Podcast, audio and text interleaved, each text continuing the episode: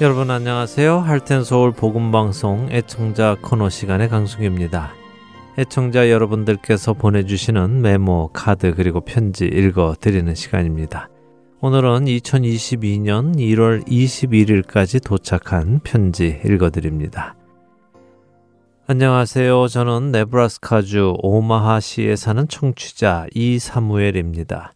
모든 봉사자들 새해 복 많이 받으시고 주 안에서 형통하시길 바랍니다. CD를 새 주소로 보내주셨으면 합니다. 라고 연락 주셨습니다. 네, 이 사무엘 애청자님 감사합니다. 이렇게 주소 변경해 주시면 저희가 일하기가 한결 수월합니다. 새 주소로 CD 보내드리겠습니다. 이 사무엘 애청자님도 주 안에서 형통하시기를 기도드립니다. 다음 편지 읽어드립니다. 안녕하세요. 늘 복음의 말씀을 온 세계에 전하기 위해 애쓰시는 모든 사역자님들께 문안 인사 드립니다. 이곳 시카고는 1월이 되면서 눈도 많이 오고 몹시 춥네요. 창사 20주년 기념 행사에 참석한 것이 얼마 전인 것 같은데 벌써 2년이 되어 갑니다. 따뜻한 현장에서의 감격이 아직도 생생한데 코로나로 비대면 예배가 일상이 되어버린 지금 더더욱 복음방송의 사역의 중요함을 느끼게 됩니다. 항상 좋은 방송으로 건강하고 아름다운 영혼을 세울 수 있도록 기도 드립니다. 1월 29일은 제 60번째 생일입니다. 환갑인가요? 감사한 마음으로 후원금 보냅니다. 내 영혼의 극히 깊은 데서 찬송 들려주시면 고맙겠습니다. 항상 건강하시고 주님의 풍성한 은혜 안에 거하시길 축복합니다. 라고 시카고에서 김애선 애청자님께서 보내주셨습니다. 네, 김혜선 애청자님 이곳에 방문하셨던 것이 벌써 2년 전이네요. 그동안 주 안에서 평안하셨지요? 60세 생일 맞으셔서 귀한 헌금 보내주셨습니다. 감사합니다. 귀한 곳에 잘 사용하겠습니다. 생일 축하드리고요. 하나님의 풍성하신 은혜에 함께 하시기를 기도 드립니다. 이번에는 조지아주에서 이동자 애청자님께서 감사합니다. 방송 들으면서 많은 도전으로 점점 사랑을 느끼면서 라고 보내주셨습니다. 방송 통해 도전과 사랑을 느끼신다니 참 감사합니다. 이제 마지막 편지를 읽어드립니다. 저희 할텐 서울 복음 방송에서 설교로 수고해 주시는 서정건 목사님과 최충희 사모님께서 보내주신 카드입니다. 기쁜 복음의 소식을 땅끝까지 전하는 하트앤소울 복음 선교에 사랑하는 모든 봉사자님들께 오랜만에 인사드려요. 코로나19라는 예상할 수 없었던 어둡고 혼란스러운 시절을 지나면서도 하나님만 바라보며 믿음으로 인내하고 계신 여러분들께 깊은 감사와 응원의 박수를 보냅니다. 뿌리 깊은 나무처럼 굳건히 서서 흔들리고 방황하는 영혼들의 버팀목이 되어 주시고 지치고 고단한 이들에게 그늘을 드리우며 배고프고 목마른 영혼들에게 아낌없이 열매를 나누어 주시는 귀한 사역에 2022년에도 우리 하나님 아버지의 무궁하신 은혜와 사랑, 동행하심이 함께 하심을 믿고 기도합니다. 주 안에서 더욱 강건하시고 눈앞에 보이지 않으나 하나님 나라에서 피어나는 할텐 서울의 아름다운 꽃송이들을 그려보며 기쁨으로 새해 인사드립니다. 샬롬. 한국에서 서정건 목사와 최충희 올림이라고 보내주셨습니다. 네, 서정곤 목사님, 또 최충희 사모님, 한국에서도 맡겨진 삶을 통해 주님의 영광 나타내고 계시리라고 믿습니다. 이렇게 소식 주셔서 너무 감사드립니다. 특별히 최충희 사모님께서 새해에 드리는 기도라는 글도 함께 보내주셨는데요. 오늘 이 글 읽어드리면서 애청자 코너를 마치도록 하겠습니다. 글 낭독 후에 김혜선 애청자님께서 신청하신 내 영혼의 그 기 깊은 데서 찬송 보내드리고요. 주안에 하나 사부로 이어드리겠습니다. 새해에 드리는 기도 한 번도 쓰지 않은 365일을 새로 받았습니다. 하얀 백지로 펴든 1년 365일. 한장 한 장 조심스럽게 그려가는 우리 삶의 자화상입니다. 빈 종이로 허송 세월 말게 하옵시고 찢어진 날 없도록 보호해 주옵소서. 게으름과 무력으로 몇 장씩 서로 겹쳐 엉기게도 마옵시고 하루 그 다음 하루가 새롭고 깊어가는 그런 그림을 그리게 하옵소서. 비록 실패와 낙심으로 목물진 날이 있다 해도 매일을 새롭게 시작할 수 있는 용기를 주옵시고 아침마다 새로운 당신의 인자함 누리게 하옵소서. 이 해의 마지막 날, 살아온 날들 당신 앞에 펴 보일 때, 한 장 한 장이 마주 닿아 또 다른 의미로 살아나고, 모든 날들 속에 숨겨진 당신의 숨은 솜씨 깨닫게 하옵소서. 주님, 새로 주신 하루하루 당신으로 인해 행복하게 살겠습니다.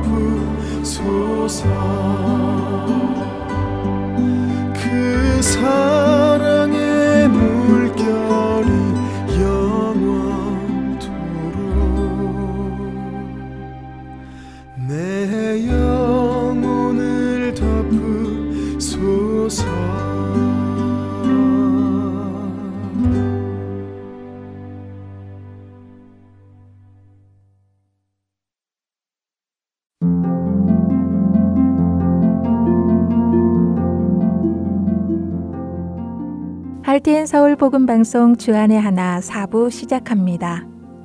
주 안의 하나 사부는 함께 성경을 읽고 묵상하는 Let's Read the Bible과 청소년들을 위한 묵상 프로그램 Unlock 사사들의 인생을 드라마로 만나는 Bible 드라마 그리고 자녀에게 어떻게 성경적인 삶을 가르쳐 주는지 지혜를 얻을 수 있는 Daily Devotional 준비되어 있습니다. 먼저 Let's Read the Bible로 이어집니다.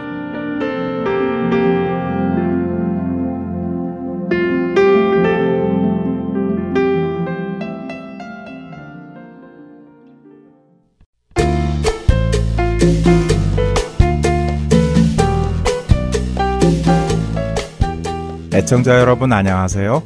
Let's Read the Bible 진행의 신용호입니다. 선을 행하면 상을 받는 것은 하나님 나라에서 당연한 이치입니다. 하나님께서는 선을 행한 사람에게 상을 주시고 악을 행한 사람에게는 벌을 주시는 정의의 하나님이십니다. 그런데 우리가 살아가는 이 세상은 꼭 그렇지는 않습니다. 오히려 선을 행함에도 불구하고 고통과 고난을 받기도 하고 악을 행함에도 상과 칭찬을 듣기도 하지요.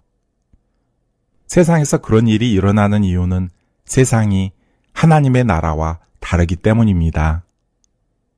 만일 우리가 세상에서 선을 행할 때마다 상을 받고 칭찬을 듣는다면 우리는 아마도 기쁘게 그 선을 행할 것입니다. 상을 받고 칭찬을 받으니 말입니다.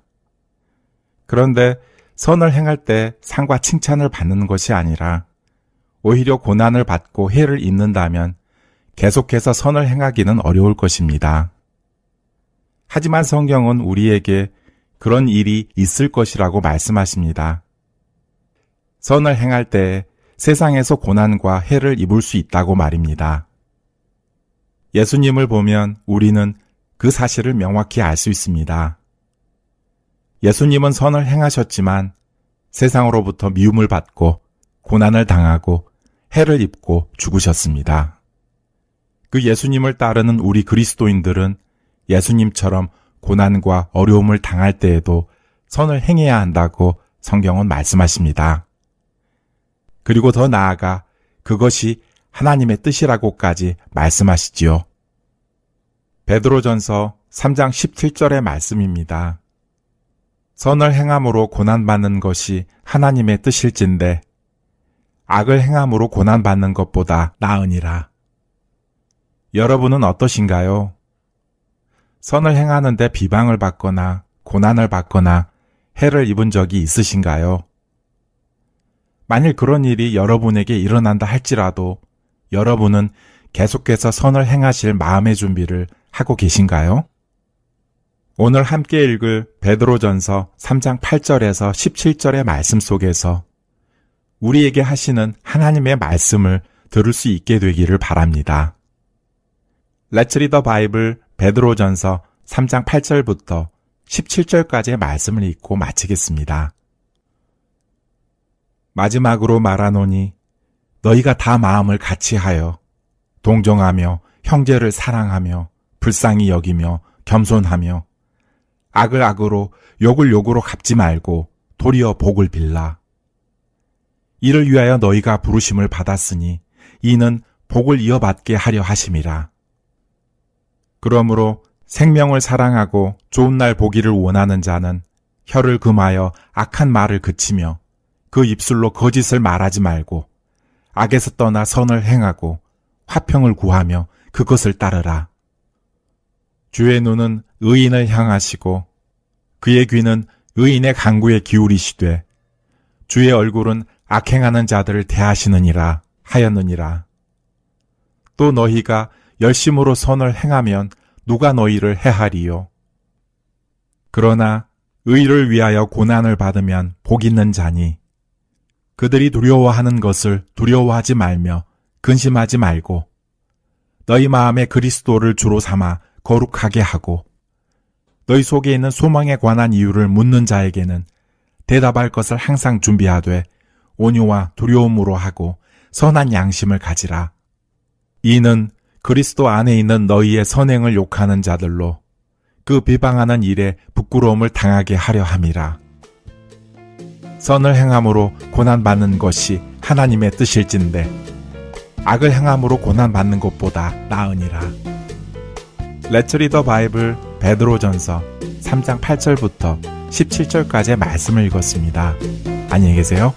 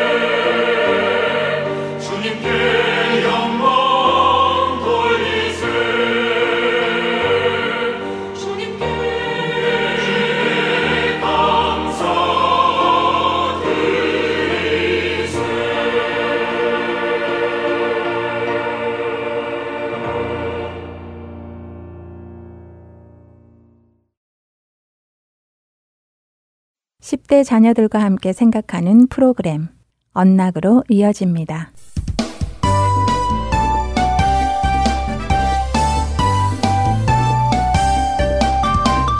애청자 여러분, 안녕하세요. 언락 진행의 임태리입니다. 오늘 함께 나눌 언락 첫 에피소드는 올비딩, 주님의 영향 아래입니다. 오늘은 시편 139편 7절부터 12절 그리고 마태복음 28장 20절의 말씀과 함께 청취하시면 도움이 될 것입니다.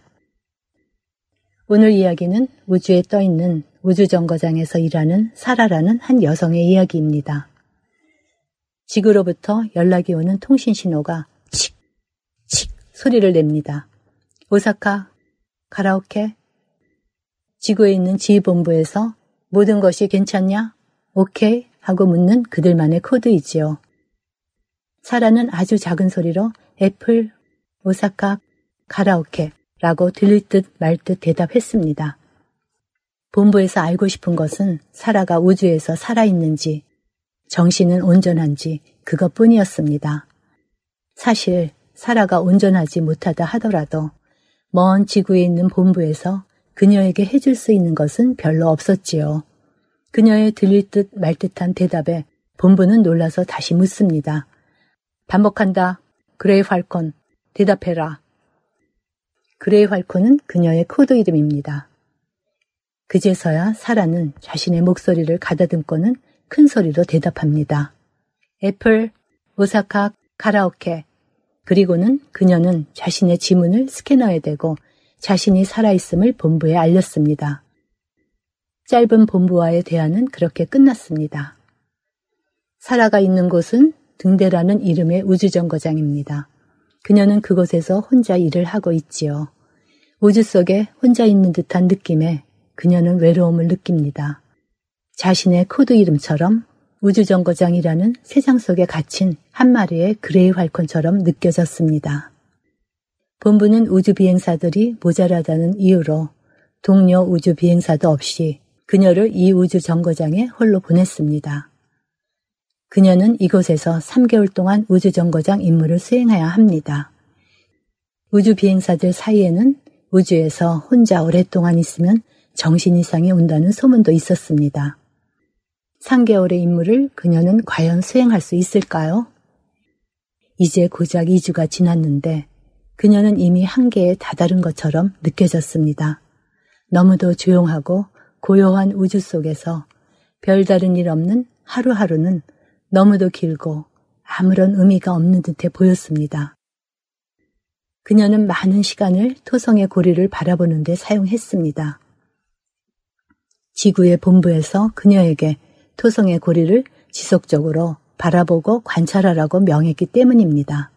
그들은 토성의 고리를 바라보는 것이 중요하다고만 말해주었고 왜 바라보아야 하는지는 말해주지 않았습니다. 그 이유는 기밀사항이라고만 말했지요. 토성의 고리를 바라보던 그녀는 문득 토성 너머에 끝없이 펼쳐진 우주를 바라보았습니다. 그리고는 작은 소리로 말했습니다. Hello.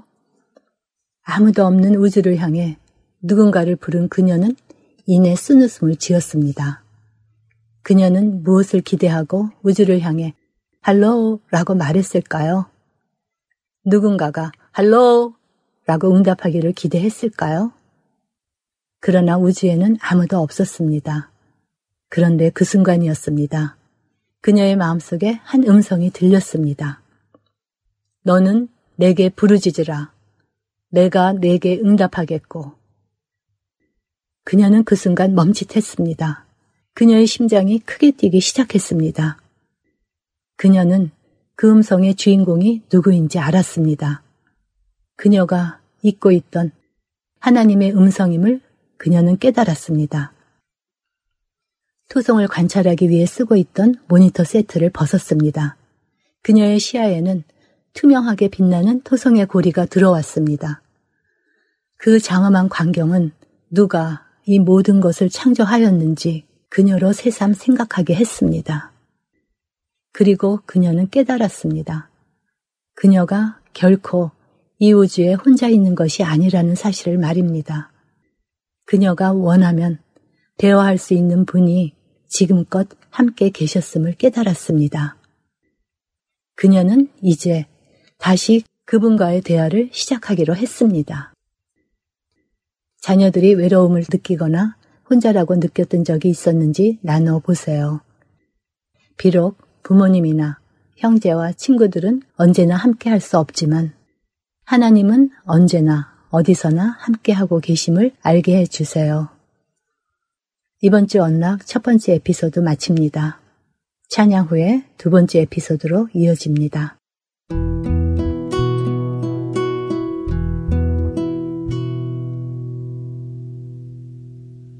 나 어디 거할지라도 주 날개 나를 지키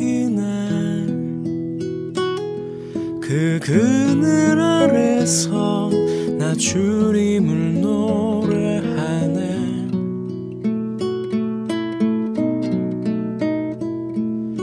외롭고 험한 길에 내 믿음 연약해져도 기다려 주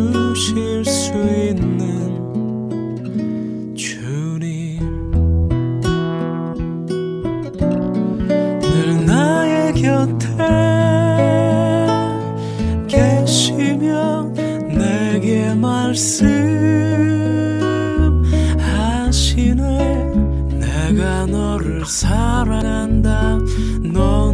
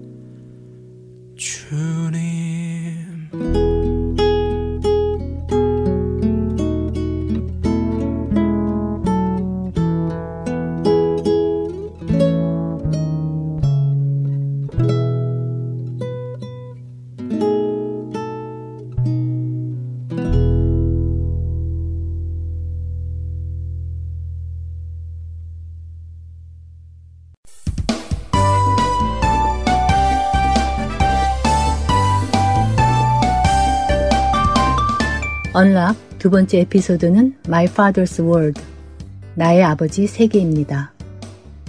오늘은 10편 8편과 33편 6절, 그리고 10편 119편 73절의 말씀과 함께 청취하시면 도움이 될 것입니다. 두 번째 에피소드는 애니타 시베이가 쓴 글입니다. 황금빛 노을, 늦은 밤의 모닥불, 아늑한 담요, 사과따기, pumpkin spice. 가을의 시작을 알리는 이러한 것들이 저를 설레게 합니다. 화가인 저는 화가들은 세상을 보통 사람들과는 다른 눈으로 보는 것인지 늘 궁금해 합니다. 왜냐하면 저는 세상의 풍경을 볼 때 그저 아름답다 하고 감상하는 것이 아니라 이 아름다운 것들을 하나님께서는 어떻게 만드셨을까 하며 궁금해하며 그것을 흉내내 보려고 하기 때문입니다. 아름다운 단풍나무를 어떻게 아크릴로 표현할 수 있을까? 나를 미소 짓게 하는 모닥불의 그윽한 냄새를 어떻게 종이에 담을 수 있을까? 늘 고민하지요. 매년 가을 저는 헤아릴 수 없이 수많은 색과 불어오는 바람 속에서 느껴지는 변화감으로 인하여 큰 감동을 받습니다. 하나님께서 만드신 순수한 원초적인 그 아름다움은 제 자신이 무능하고 부족한 사람임을 다시 한번 깨닫게 합니다. 하나님께서 만드신 수많은 꽃들에 둘러싸여 끝없이 펼쳐진 밤하늘의 별들을 바라보며 이 모든 것을 지으신 하나님의 놀라우신 능력 앞에 큰 감동을 받은 적이 얼마나 많은지 모르겠습니다. 그리고 그때마다 또 깨닫는 것이 있었지요. 이 숨막힐 듯 아름다운 것을 만드신 놀라우신 그분이 바로 저도 만드셨다는 사실입니다.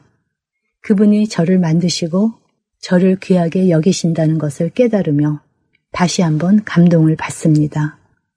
그분께서 제게 주신 그 모든 은혜에 비하면 제가 할 수 있는 일은 아무것도 아닌 정말 미미한 것이지만 그럼에도 불구하고 하나님께서는 그런 미미한 저의 사랑을 받으실 뿐만 아니라 받기를 원하십니다. 우리 각 사람은 하나님께서 만드신 가장 뛰어나며 가장 사랑받는 작품입니다. 이 놀라운 사실을 묵상할 때면 낙심이나 두려움이 제게 쉽게 다가오지 못합니다. 하나님께서는 모든 것을 보시기에 좋게 아름답게 창조하셨음을 기억합니다. 또한 하나님께서는 우리가 그분과 영원히 살 수 있도록 그분의 생명을 내어주심도 기억합니다. 시편 34편 8절은 우리에게 여호와의 선하심을 맛보아하려고 말씀하십니다. 우리로 그분께 나아와 그분을 경험하라고 하십니다. 시간을 내서 밖으로 나가 그분이 만드신 아름다운 세상을 보며 그분의 놀라우신 능력을 직접 보시기 바랍니다. 그리고 그 모든 것을 지으신 그분이 그분의 손으로 여러분을 직접 지으신 것을 기억하시기 바랍니다. 자녀들이 낙심하거나 불안해할 때 그들이 하나님의 놀라운 창조물임을 기억하도록 도와주세요.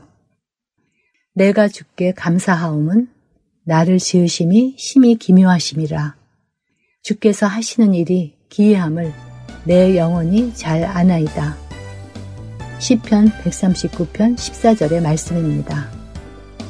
이번 주 언락 마치겠습니다. 다음 주에 뵙겠습니다.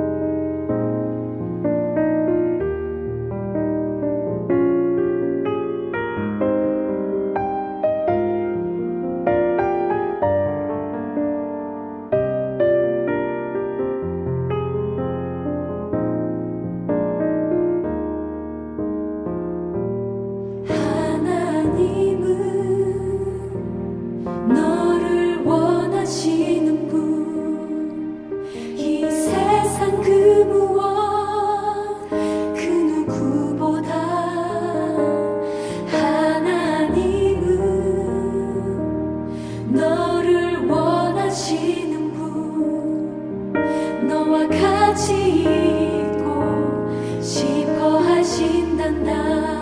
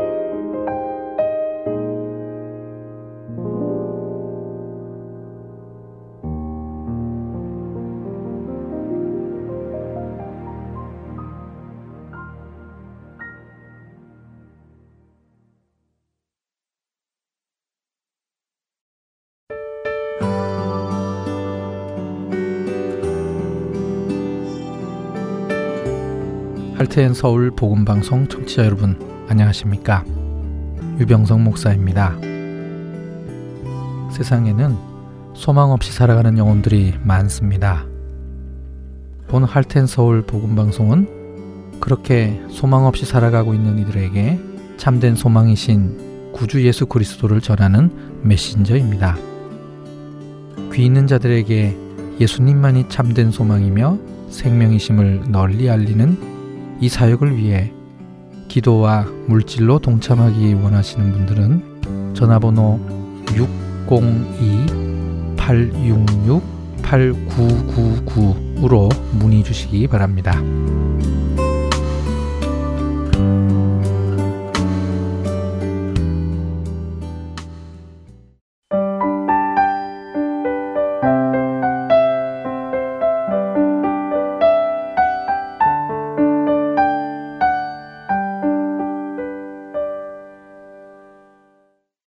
바이블 드라마로 이어집니다.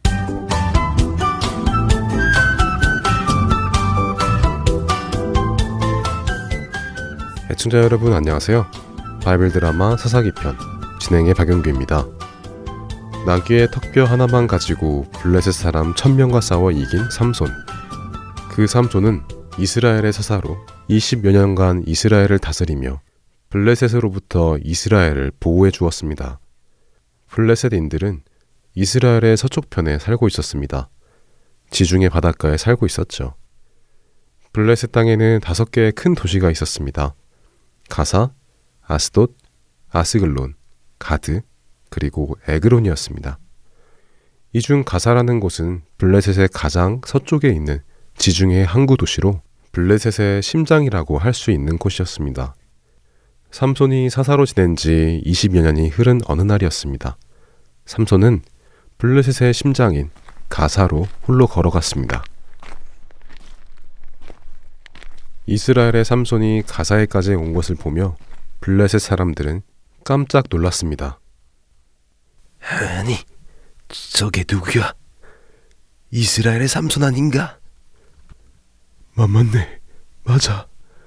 우리 블레셋 사람들을 나귀의 덕뼈 하나로 천 명이나 죽였다는 그 삼손이 맞네. 아이고, 저 사람이 우리 가사에게까지 무슨 일로 온 건가? 아니, 우리를 다 죽이러 온 것은 아닌가? 그, 그 그럼 안 되지. 그럼 그, 큰일이지. 어서 사람들에게 알리세나. 블레셋 사람들은 삼손의 출현에 깜짝 놀라 모여들기 시작했습니다. 그리고 가사의 지도자가 말했습니다. 뭐? 삼손이? 정말 이스라엘의 삼손이 제 발로 여기를 찾아왔는가? 네, 정말입니다요. 제가 예전에 딥나에 갔을 때 본 적이 있습니다요. 그래. 그럼 그 삼손이 지금 어디 있는가? 지금 가사 읍내 술집에 들어갔습니다. 뭐? 술집? 아니 이 녀석이 이스라엘의 술집을 놔두고 뭐하러 우리나라에까지 와서 술을 먹는 겐가? 아니, 아니지. 음, 삼손이 우리 땅에 와서 술을 먹는다. 그럼 술이 취하겠구만. 좋다.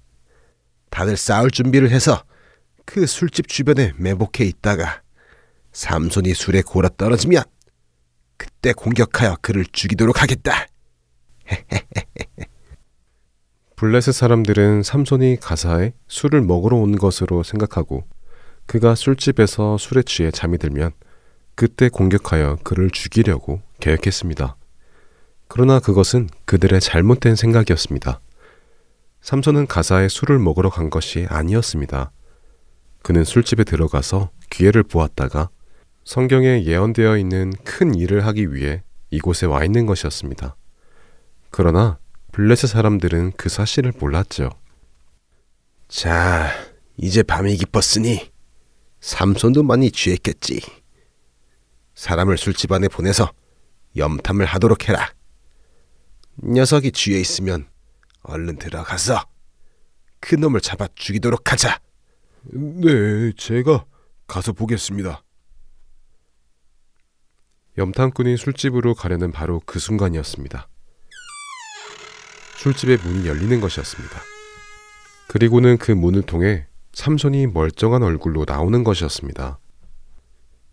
아, 이저 녀석 술에 취한 놈이 어떻게 저렇게 똑바로 걷지? 그, 그러게 말입니다. 전혀 술에 취한 것 같지 않아 보입니다요. 그랬습니다. 삼손은 술을 먹지 않았습니다. 자신이 이렇게 나타나면 블레셋 사람들이 몰려올 것을 알았고 그렇게 몰려온 블레셋 사람들에게 보여주고 싶은 것이 있었기 때문에 이곳에 온 것입니다. 삼손은 저벅저벅 가사의 성문으로 갔습니다. 그리고는 몇 사람이 겨우 밀어야 닫히는 커다란 성문의 문을 혼자의 힘으로 떼어냈습니다. 가사의 성문을 떼어낸 삼손은 그 커다란 문을 어깨에 메고는 터벅터벅 걸어서 이스라엘 땅 헤브론으로 갔습니다. 헤브론은 이스라엘의 조상 아브라함이 살던 곳입니다. 하나님께서는 창세기 22장 17절에서 아브라함에게 복을 주시며 이렇게 말씀하셨습니다. 내가 내게 큰 복을 주고 내 씨가 크게 번성하여 하늘의 별과 같고 바닷가의 모래와 같게 하리니 내 씨가 그 대적의 성문을 차지하리라.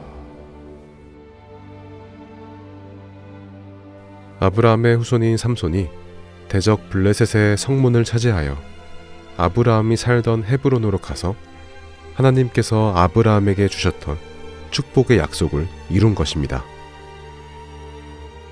바이블 드라마 사사기 편 다음 시간에 뵙겠습니다. 안녕히 계세요.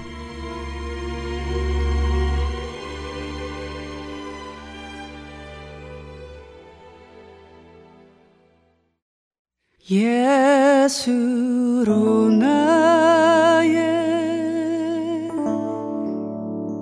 구주 삼고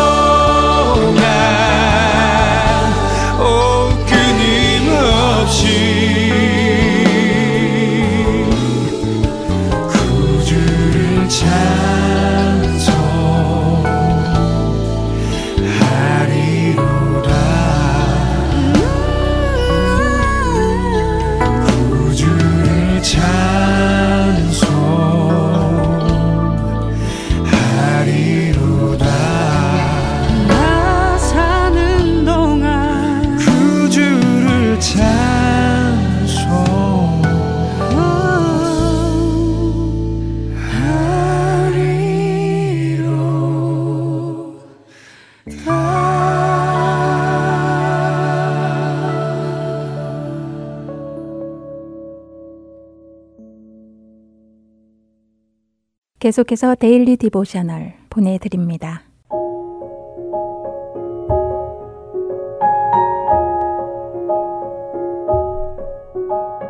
애청자 여러분 안녕하세요. Daily Devotional 진행의 최소영입니다. 우리 자녀들은 우리에게 일어나는 어렵고 힘든 일들이 오히려 하나님을 경험하는 축복이 될 수도 있음을 알고 있나요? 우리가 약할 때 오히려 하나님의 강함을 경험하고 있는지요?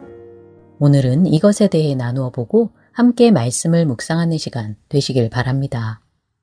오늘 Daily Devotional의 제목은 An Unlikely Blessing, 뜻밖의 축복입니다. 리치는 이모와 함께 엄마가 계신 병원에 왔습니다. 이제 막 태어난 동생 패트릭을 보고 싶다는 마음에 병실을 향하는 리치의 발걸음은 빨라졌지요. 드디어 엄마 품에 안긴 동생 패트릭을 보자 리치는 조용히 다가가 아기를 감싸고 있는 담요를 조심스럽게 만졌습니다. 그리고 작은 목소리로 안녕 패트릭, 나는 너의 형 리치야. 드디어 너를 보게 되어 너무 기뻐. 우리 가족이 된 걸 환영한다 라고 말했지요. 그런데 그 순간 엄마의 눈이 빨갛게 충혈되어 있는 것을 보고 패트릭은 놀라서 엄마에게 혹시 울고 계시는 것이냐고 물었습니다. 엄마는 고개를 끄덕이시며 패트릭이 태어난 것이 감사하여 눈물이 나고 또 동시에 패트릭의 상태 때문에 눈물이 난다고 말씀하셨지요. 엄마의 말씀에 리치는 패트릭에게 무슨 문제가 있는 것인지 물어봅니다. 잠시 뜸을 들이시던 엄마는 패트릭이 오른손이 없고 왼손은 세 개의 손가락만 가진 채 태어났다고 대답하셨지요. 리치는 엄마가 하신 말씀을 믿을 수 없었습니다. 이 상황이 이해가 안 된다고 하며 아기가 태어난 것은 분명 축복일 텐데 왜 패트릭은 이런 장애를 가지고 태어난 것이냐고 리치는 물었지요. 그러자 엄마는 하나님께서 왜 이런 일을 허락하셨는지는 모르지만 패트릭이 하나님의 축복임은 분명하다고 대답하십니다. 패트릭이 육체적인 한계를 가지고 태어났지만 하나님께서는 패트릭을 사랑하시고 또 우리를 사랑하셔서 우리에게 패트릭을 주셨다는 것이지요. 엄마는 리치의 손을 꼭 잡아주시고는 성경에서 날 때부터 맹인된 사람을 보시고 예수님께서 하신 말씀을 기억하느냐고 물으십니다. 예수님께서 그 맹인을 고쳐주시기 전에 그가 맹인으로 태어난 것은 자신이나 부모의 죄 때문이 아니라 하나님이 하시는 일을 나타내고자 하심이라고 제자들에게 말씀하셨지요. 엄마는 패트릭에게도 이와 같은 일이 일어나기를 기도하고 있다고 말씀하십니다. 하나님께서 이러한 어려움을 사용하셔서 우리로 하여금 영생을 주시며 회복해 하시는 예수님의 능력을 보여주실 수도 있음을 믿는다고 엄마는 말씀하셨지요. 리치는 자신도 함께 기도하겠다고 하며 하나님께서 패트릭을 주셔서 우리를 축복하심이 감사하다고 하며 오늘 이야기는 마칩니다. 자신에게 일어난 안 좋은 일을 통해 하나님의 선하심을 경험한 적은 없는지 자녀들과 이야기해 보시기 바랍니다. 성경에서 예수님은 날 때부터 맹인된 자를 통해 예수님이 하나님의 아들이시며 우리의 악한 마음을 고치러 오신 분이심을 보여주셨습니다. 우리 삶에서 어떤 어려움을 겪을 때 예수님께서는 이것을 통해 우리 자신과 또 다른 사람들로 하여금 예수님이 어떤 분이신지를 보고 경험하게 하실 수 있을 것입니다. 우리 삶의 모든 부분을 하나님께서 그 뜻대로 사용하시고 영광 나타내시도록 자녀들과 기도하시기 바랍니다.